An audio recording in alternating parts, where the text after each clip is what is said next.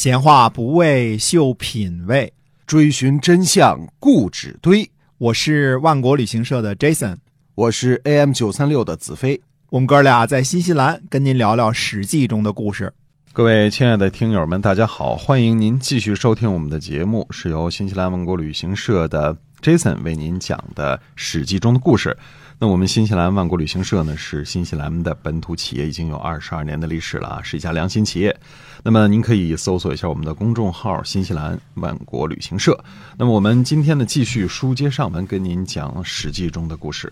上次呢，我们跟大家聊到呢，平王东迁，那么就变成了西周和东周的一个分界线。因为犬戎和西戎呢攻破了镐京，所以呢，西周就灭亡了，周幽王被杀，像郑国的始祖郑桓公也被杀了。那么周平王呢就东迁。周平王呢原来是谁呢？是被废的那个太子义臼。就是让那个烽火戏诸侯那女的给废了，嗯，所以就变成后来呢，他是废太子了。废太子这个其中呢，我们就说啊，我不是一个阴谋论者，但是史书上没有记载的，其实真的还是有很多的东西的。比如说啊，就是周幽王和这个太子伯服那边都被杀了，对吧？原来这个西周的镐京也被。破坏了是吧？所以平王就把朝廷迁过来了，一个新的王朝诞生了。因为都是同姓，又是前朝的废太子，所以说呢，就像东汉继承西汉一样，南宋承接北宋一样，好像什么事儿都没发生过一样。其实表面上看的是这样，不过实际上呢，历史真的是没有那么简单。那么当时呢，就说一个什么事儿呢？周平王时期呢，还有一个传说，这在很多的古书当中呢，还是有一些个蛛丝马迹的，叫做两王并立的故事。也就是说呢，西周被破了之后，并不只是有周平王这么一个天子。嗯，那怎么说的呢？就是太子依旧呢，他对于周幽王来说呢，他是一个废太子。他被废了之后呢，他就逃到谁家去了？那他逃到他舅舅家去了。啊，他舅舅是谁家？他舅舅就是申侯。那我们都知道。西戎和犬戎是谁给勾结来的呢？是申侯。申侯啊，也就是说，呃，你只有清兵呢，你还入不了关，还得有个武三桂，对，才得带领着过来，内奸才行。哎，那么这个太子依旧呢，他逃到申侯家里，这也属于平常舅舅家嘛，见舅如见娘嘛。但是这样联系起来，你要说这个太子依旧和西周都城被破、周幽王死难都没有一点关系。您猜啊？历史上是说都没关系的，他就是一个逃难的公子，然后他舅舅呢去干的这些事儿啊，这个他呢作为外甥，清白是吧？嗯，特别清白。那我也相信，当然他是很清白的了。这个您相信不相信那是您的事儿啊。我们说呢有点简单。那么如果说那边镐京一被破，周幽王一完蛋，这边呢几个诸侯，包括申侯，就一块儿就拥立了周平王了。说现在我们有一个新天子了，这个是周平王的。如果按照侦探小说的路子的话，那我们得追查一下谁是最大的受益。者对吧？嗯，那看来西周灭亡、镐京被破这件事情上最大的受益者，似乎好像是周平王，也就是原来的这个废太子依旧。那么当时历史上呢，还有一个说法是什么呢？就是说国国国国呢，这个我们说的是西国国啊。我们说国国有两个，一个是东国国，一个是西国国。那么这两个人呢，东国国和西国国，后来我们会反复的说啊，这两个国家其实地位是很高的。他们是谁呢？他们是周文王的弟弟。那一个是季，一个是叔。我们说伯仲叔季，就是老大、老二、老三、老四的意思。哎，一个是叔，一个是季，那就是老三和老四。哎，老三和老四。嗯，那么他们两个封在什么地方呢？西国国应该是弟弟封在了大散关，就是现在我们说的是什么地方呢？是宝鸡附近，那就是渭河谷地的西头。哎，那另外一个呢，封在什么呢？封在这个泗水关附近呢，还有一个地方叫虎牢关。虎牢关那个地方呢，发生过三英战吕布的故事，所以大家都比较熟悉，我们就全当是虎牢关吧。嗯，总而言之呢，它是在荥阳附近。那么看看地图就知道了，荥阳附近是什么呢？它是西边的山地和东边的平原交汇的这个地方，其中一个山口，一个隘口。也就是说，你要是有部队的话，在古时候啊，就现在有飞机、坦克、大炮，这不说了啊。嗯，你要是。只有骑马和战车的时候，你必定得走一个关口，一个隘口，对吧？嗯那么这个地方荥阳附近呢，它就是一个狭长的道路，它就是特别特别的东西交汇的一个关口。那么后来在这个刘备跟项羽争夺天下的时候，这也是非常重要的地方。很多的时候，这个打仗都是在成皋、荥阳附近打仗的，那也是一个东西部争夺的一个关键点。哎，兵家必争之地啊。哎嗯，那我们说国国的国君，西国国的国君立了一个叫什么呢？叫周协王，就携带的携啊，叫周协王。传说呢，这个周协王是谁呢？是周幽王的弟弟。那么其他的周协王的在历史上的事迹不详，就是他干过什么事儿啊，他怎么怎么这些都不知道了，都已经完全没有任何记载了啊。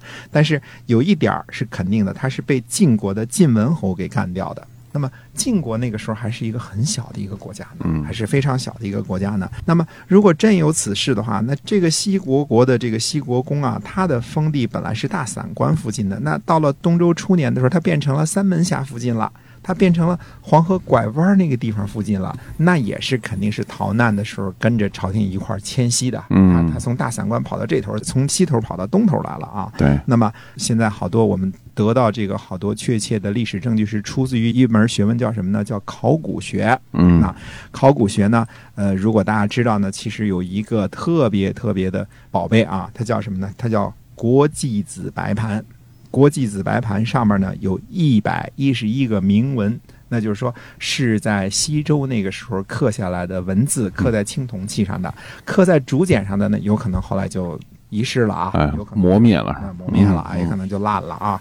但是刻在这个国际紫白盘上呢，这个是不会磨灭的，嗯它一直在呢。那么这个国际紫白盘呢，它记载了什么？它记载了周宣王十二年，也就是公元前八百一十六年，比我们这个《左传》开始纪年还早了将近一百年的时候，周宣王呢大胜夷狄的这么一个故事。这个盘子呢，这个所谓国际紫白盘呢。很大一个啊，非常大的一个、大盘子盘子啊，那么说它出土在什么时候？它出土于在这个陕西的宝鸡，你看看。我说的什么嗯？西国国的封地在什么地方？在宝鸡啊，在大散关。呃，大散关呢也是一个重要的东西方的关口啊，只不过是渭河谷地和更西边的一个关口。那么出土在宝鸡，这就足以证明什么呢？周宣王的时候，这西国国的封地还在大散关附近呢。那么到周平王东迁的时候呢，他已经到了三门峡附近了。我们说这个国际子白盘呐，特别的有意思啊，它是一个。在这个太平天国的时候，他应该是到了刘铭传的手上了。嗯那怎么到刘铭传手上？他去这个在视察的时候，具体我记不清楚了啊，就嗯看见一个将领呢在干什么呢？在有一个铜的东西啊，在喂马，当那个喂马的马槽呢，里边搁点草料，搁点水，哎，呃，印马。嗯，哎，这人懂，这一看这东西，这不对啊，这个是一个大宝贝东西啊，这是古董啊几千年前的，这个就是国际紫白盘。现在国际紫白盘应该是藏在中国博物馆的。那这个特别有意思，一段传说啊。那最后当然是刘家的后人就拥有这个宝贝啊。嗯，那后来我们的干部就给他们家做做工作，就知道这东西宝贝在他们家呢嘛，嗯就找到他们后人嘛，说这个你有什么宝贝，这是国宝的话，你应该献出来嘛。对你不能据为己有啊，哎，做了做思想工作，那么他们就做通了呃，主动的献出来了，特别开心是吧？就特别开心，那是嗯受到了表彰，把这个国宝国际紫白盘，哎，哎献给了我们的博物馆，哎就成了我们的国宝了。拿回张奖状啊，这上面有很多的铭文呐、非常的珍贵，让我们嗯知道最原始的、没有篡改的历史的资料，上面刻的什么字，什么时候打的胜仗，什么之类的这些事儿。然后嗯我们中国的古文字在公元前八百一十六年的时候是什么样子啊？那么我们就说呢，如果说这个西国公，我们就接着我们的推理啊，说西国公呢。另立了一个周邪王，是周幽王的弟弟，对吧？嗯，那么最后呢，周邪王呢又被这个附近的，就是三门峡附近的晋文侯给干掉了。那嗯这个只是历史上知道的啊。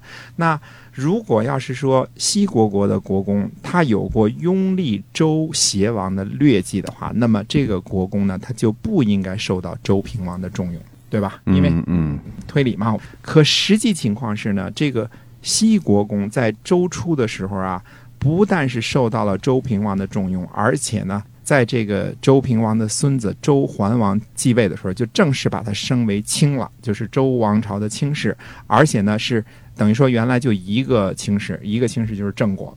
郑国是卿士。嗯那么他后来呢就变成俩卿士了，郑国的这个郑庄公呢变成左卿士了，国公丑啊变成了右卿士了，再到后来呢，干脆郑国就不是卿士了，只有国国是卿士。那就是说西国国的国君西国公啊，跟周王室东周。平王东迁的这个周王室的关系呢是非常非常的好了。那我们后来又联想回来啊，后来什么，比如说郑国还跟王室跟这个闹得很不愉快，后来我们会讲哈、那这种关系到底是怎么改变？你拥立了一个周邪王，那你后来又跟另一边的关系特别好呢？嗯我们说你要说秦襄公啊，护送平王东迁啊，得了一个空的一个空头支票啊，哎还有一个封爵，对吧？抢地盘儿，啊，对啊，那他之后就赶紧赶回去，兑现这张支票吧，和戎人打架，大对家把戎人给赶跑了。中原的事情他也不怎么太管了。那么东周的朝廷得以站稳脚跟呢，全仗着郑国。那他为了跟国国关系好，宁可得罪郑国。那这种关系就完全不是一般的关系，不是老亲戚的关系了，那一定是非常好的关系。那么我们说这个西国国的国君，他的封地啊，再说一下啊，他大约什么地方呢？他大约是在三门峡一带，而且曾经是一个非常大的国家。那么它呢是地跨了什么呢？黄河的北边和南边，或者另外一种说法，它地跨了黄河的南边、北边和西边，就是正好拐弯这个地方啊。那这一大片儿。都是国国的土地，这个国国一直到什么？一直到后来晋献公假道伐国，嗯知道假道伐国这是一个成语啊。哎那直到假道伐国的时候呢，他才被灭掉。可见西国国当时呢也是很大的，并且呢，它是原来从这个渭河谷地的西边呢迁到东边来了，在戎乱之中呢，估计受伤也不小。所以我们合起来一看啊，就是周平王为什么这么重用国公？这个事情呢，实在是有点蹊跷。那么周邪王呢是被国公拥立的，那为什么没有派兵保护，让这个周邪王轻易的就丧命在晋文侯的手上了呢？晋文侯当时才是一个侯而已，对吧？很小的一个国家，还没有到后来晋献公、晋文公那么大呢啊。哎那么这个势力当时比郑国应该还差得很远呢，可是呢，我们只能猜测。不能够知道其他的东西了。可怜的周邪王呢，是哪年被干掉的，历史上都没记清楚。一共有几种说法呢？公元前六百六十年、公元前六百五十年，或者是公元前六百四十年，一共有三种说法。也就是说，周邪王是哪年被干掉的，哪年轰的、嗯崩的，我们都不知道嗯。就三种说法，这是《竹书纪年》当中的说法啊。总之呢，反正在周平王当政的这些年当中呢，如果说两王并立中的这个周邪王的死和周平王突然重用，甚至冒着得罪老功臣、老邻居郑国的危险而一再重用国公，这个一点关系都没有呢，似乎也不太令人相信啊。与理不合是吧？哎，那嗯我们假如说啊，假如说我们现在再把阴谋论推测一下，说这个西国公呢接受了周平王的某种好处，比如说封地啊、轻视啊什么这些啊都说好了。那么西国公呢，他自己呢立的这个周天王呢，显然不能在自己的地盘上被和谐，对吧？对嗯，那怎么么办呢？那就跟小兄弟晋文侯商量商量，说要不我们派这个我们这王去你那儿打猎去吧，是吧？嗯那晋文侯出手就给和谐了。呃这个假设好像也不是特别的不合逻辑。总之呢，反正周邪王我们说是被慕尼黑了，那哎么周平王呢坐稳了王位。那在东周之初的时候呢，只有一个王了。从此之后呢，没有人怀疑周平王对于西周王室的统治权以及地位稳还是不稳。嗯，那么这样的话呢，东周的朝廷呢，先就坐稳了。东周朝廷做完了之后呢，那我们说开创的这个新的东周朝廷是不是一个非常稳健的一个朝廷呢？到底它会不会成为一种新常态呢？那么呢，下回有时间的时候再接着跟大家聊。哎，是今天我们这个《史记》中的故事呢，就先跟您讲到这儿啊。欢迎您在后面的节目中呢继续关注。